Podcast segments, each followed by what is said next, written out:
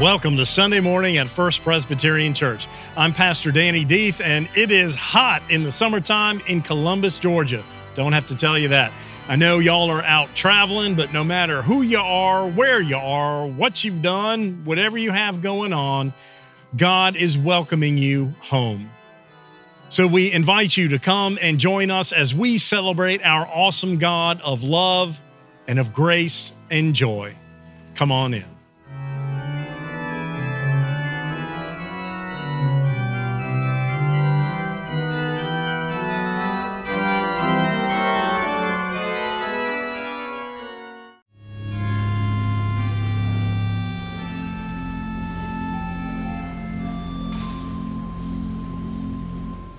The first scripture today is from Romans 5 1 through 5.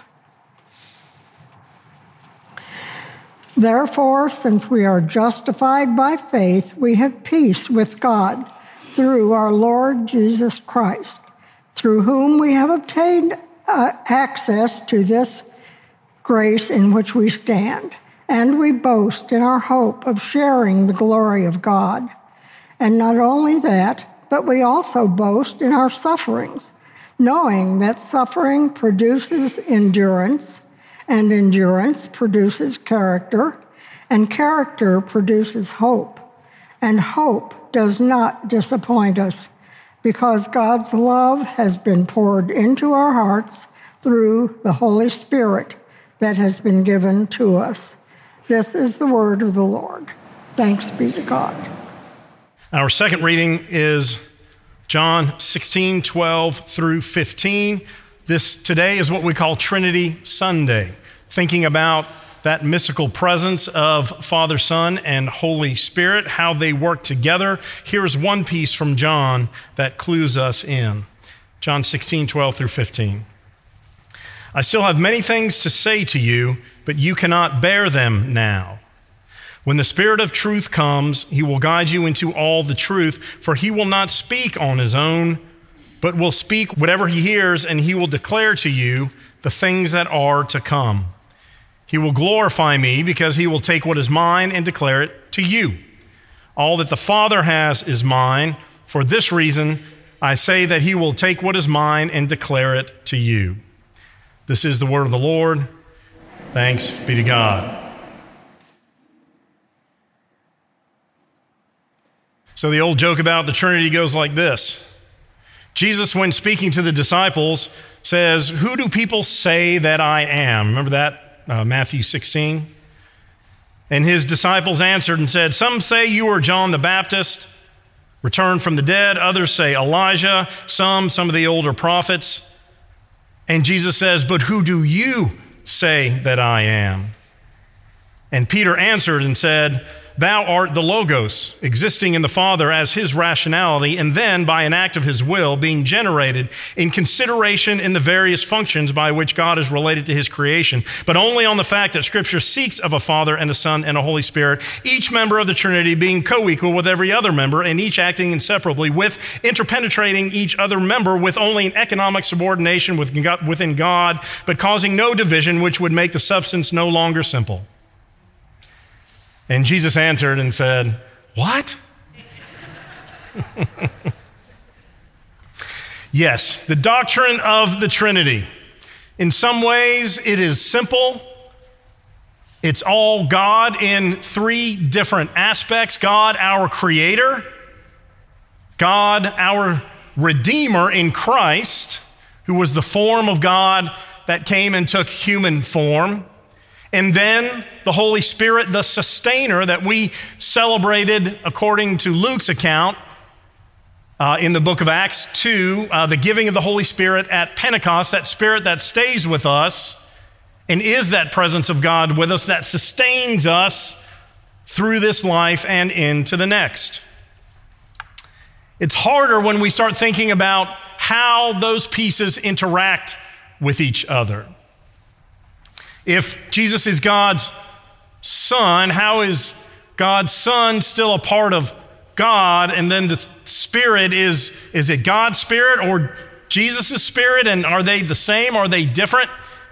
And the church has been fighting about this for a very long time. One of the contributing factors to the Great Schism of 1054 that separated um, European Christianity into the Western Church and into the Eastern churches that became Eastern Orthodox, Russian Orthodox, and others was exactly this understanding of where the Holy Spirit came from. Did it come from Jesus or did it come from God? Is God the big entity and then other two? Is it God, Jesus, then the Holy Spirit in that order of importance?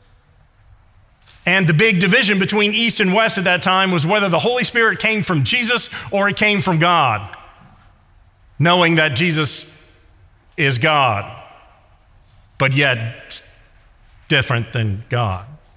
And so uh, there were other political factors that led to that, that split as well. Uh, another one being uh, unleavened bread, whether we can and cannot use that in communion. Um, and then there were other political factors. But this, this filioque, uh, from which the Holy Spirit proceeds from the Son, was a big source of contention. And we're still trying to wrestle with this. So we spent two weeks before Pentecost talking about the role of the Holy Spirit when the Holy, when Jesus ascends, goes back to heaven, the Spirit descends and is the presence of God with us. And we've talked about the role of that Holy Spirit being a comforter, one that comforts us, one that teaches us, one that reminds us about Christ, an advocate, as Christ says. I'm getting ready to go, friends, telling his disciples, but I'm going to send you another advocate who will be with you and help you remember everything that I have taught. The Holy Spirit convicts us when we start to go astray. That Spirit leads us back to God when we listen, when we allow that Spirit to fill us and become at the core. It is all good, friends, this Holy Spirit that leads us. Today, the focus is a little bit different as we look at this understanding of the Trinity. It's a short passage. I still have many things to say to you. Jesus is telling this is the farewell discourse in John. He's getting ready to go, to be betrayed, crucified, um, resurrected, and then ascend, go back to God. I still have many things to say to you, but you cannot bear them now. It's interesting, isn't it? You cannot bear them now. One of the reasons the disciples never seem to fully get it until the Spirit descends at Pentecost is because they can't fathom what Jesus is saying to them. Think about this in terms of parent child relationship. Parents, have you ever talked to your children and they're not in a place to listen to what you're saying? Every day? Teenagers rolling the eyes and, oh, dad. Or they may get a piece of what you're saying, but because we as parents explain so well and sometimes so long, they tune off somewhere in the middle and may miss some of your excellent teaching conversation. Or there are times when we don't want to deal sometimes with what we have to hear. You're in a doctor's office and you get bad news, a diagnosis. That is overwhelming, and we shut down at that point from whatever else the doctor says after that because we're trying to deal with something big and we can't really hear or process the rest. At work, maybe it's hard if you're the boss and that employee's set of gifts really don't match the job description, and you have to tell them it's time we have to move you on. Or if you're that employee, the same thing.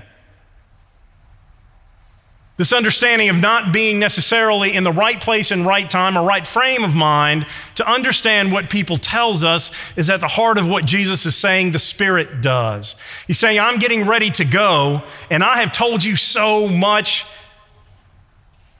But as he says, I've said many things, but you cannot bear them now. I'm going to send you the Spirit, and it's going to stay with you, and it's going to continue to remind you of what I have said, remind you of what I have done, remind you and teach you about everything about me, about my word, and then how to go forward. It's that kind of time delay. It's that Holy Spirit. We know far more than the disciples did in that day from our Bible, and yet we are still learning all the time, or we should be. The Spirit works within each of us to continue to offer fresh connections to God, Jesus, the Holy Spirit, our world, our faith, what we're here to do in the world. The Spirit is fresh. The Spirit renews us. We've talked about those aspects as well. And Jesus is saying, This Spirit is going to stay with you and help you continue to understand who I am. When the Spirit of truth comes, He will guide you into all truth. Okay, now we get into trouble. If you remember in John's gospel, when Jesus is standing before Pilate, Pontius Pilate, getting ready to be condemned and sentenced to death, Pilate asked Jesus, Are you the king of the Jews? Because they're saying that you are. And Jesus says, Well, I have, I have come to be the king, but my kingdom is not of this, this earth. The truth of my kingdom. And Pilate says, What? Looks at Jesus square in the eyes and says, What is truth? Today, this focus in John is on the Spirit of truth, that part of the Trinity that continues to tell us what truth is. We are in a culturally ambiguous time about what that word means. Truth, as we understand it, has become subjective.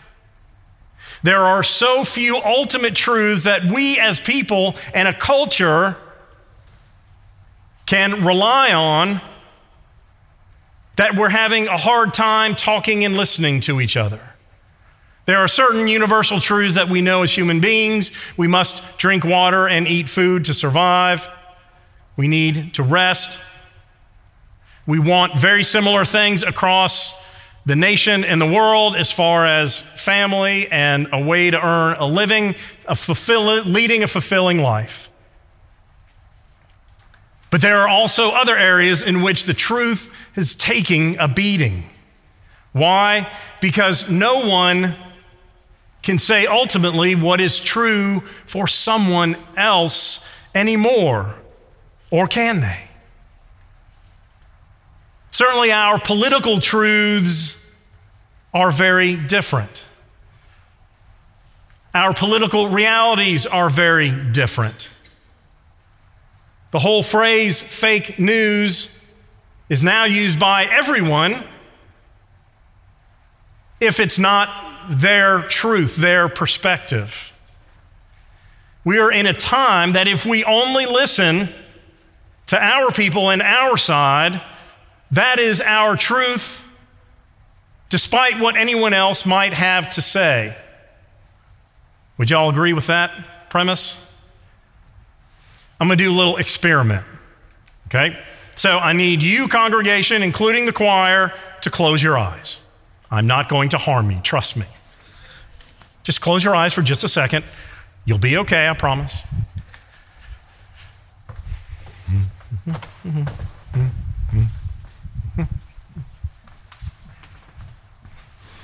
Okay.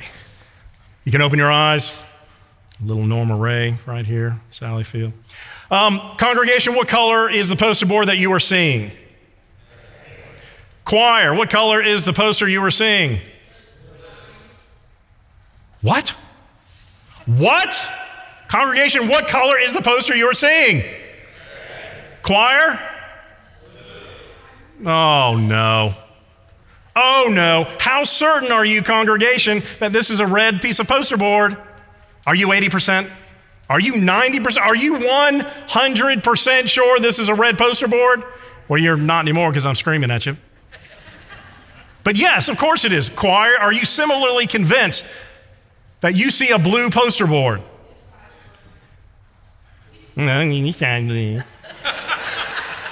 yes, and that's exactly right. All I have to do is turn it around, and it is the other side.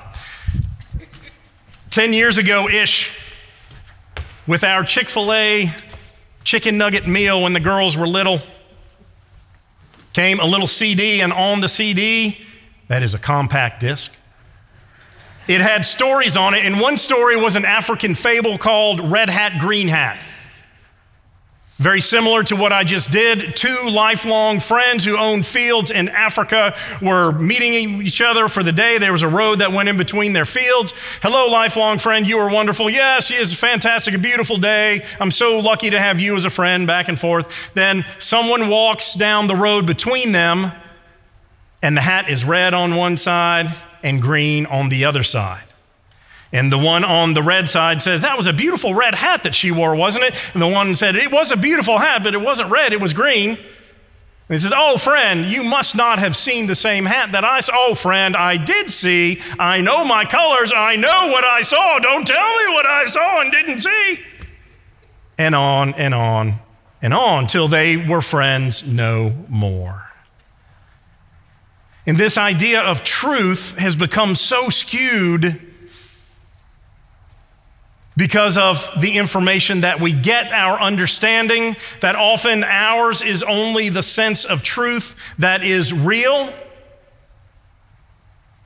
The phrase, speak your truth, something that I've heard in recent common vernacular, speak your truth. Why is it your truth? Well, it's your experiences, it's your understanding, it's your context in life that leads you to believe a certain set of truths for you. But life is very different for this person A than this person B. Depending on our context, our understanding, and the way that we live our lives. So when we say truth, it is very difficult to nail that down. It may be true for us to a certain degree, but when we start talking about others, truth is subjective and in the eye of that beholder. Well, so then what does Jesus say here?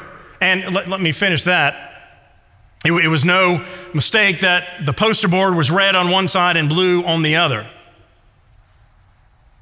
That is our Democrat and Republican general colors. What happens when we only see one side? We think we have the truth. If we only see our one color and other people are looking a little bit differently, if we don't take the extra time to look around and do our work and see what other people are seeing, then we are, cannot claim truth. Now, you can look at the other side, see what someone else is thinking, and say, Well, I, I don't agree with that, but I understand what they're saying. That's all I'm trying to advocate for here.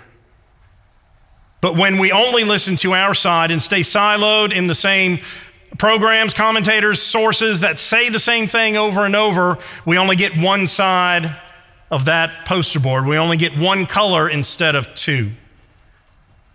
So I just encourage all of us, even though I know it takes more time. What does the other side say about the same issue that I'm so sure about and all of my people are saying that they are sure about. And what are the facts? What are the truths that this side says? And then what does this side say? Because often they are different truths and different facts.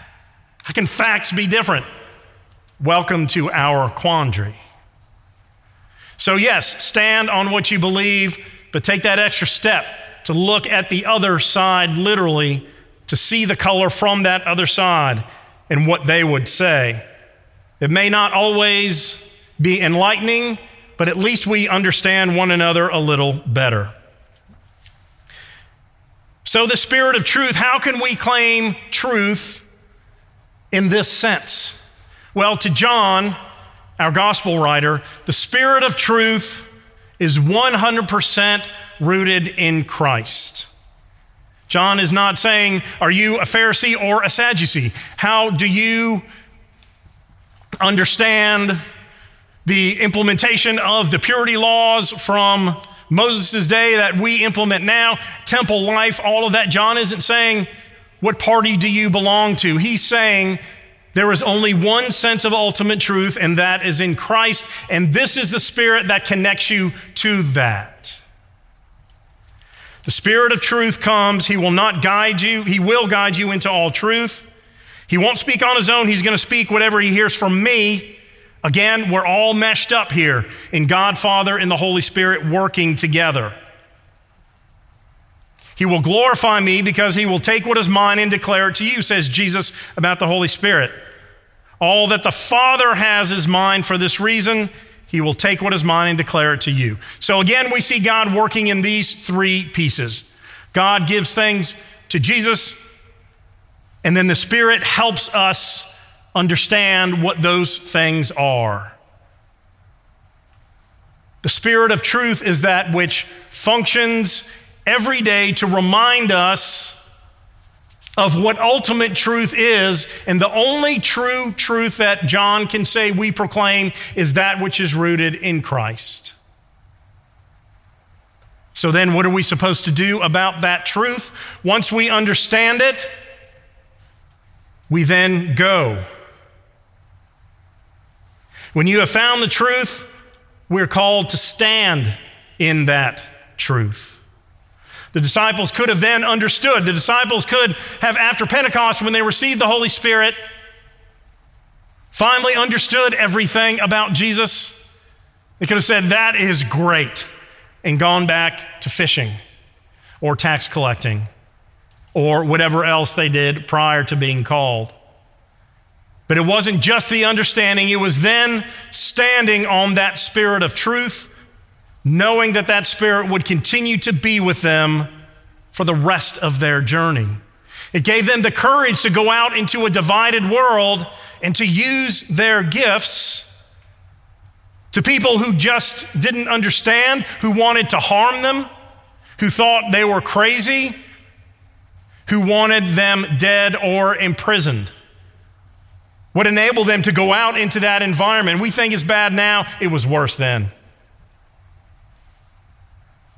It is the spirit of truth, of what Christ told them, that continued to be filled through this gift of the Spirit. So, as we go forth today on this Trinity Sunday, we give thanks to God for this holy mystery, and that's what it is. It is a holy mystery. But we know that all of it is God, all of it works together for us in community. We weren't called to live as individuals. We've talked about that the last few weeks. We are called and filled by the Spirit through our faith communities and the larger body of Christ. So seek that ultimate truth, that ultimate truth in Christ. And then when you can get to that point, Allow that spirit of truth to fill you and lead you so that the world would know about the resurrection of this Christ. Hallelujah. Amen.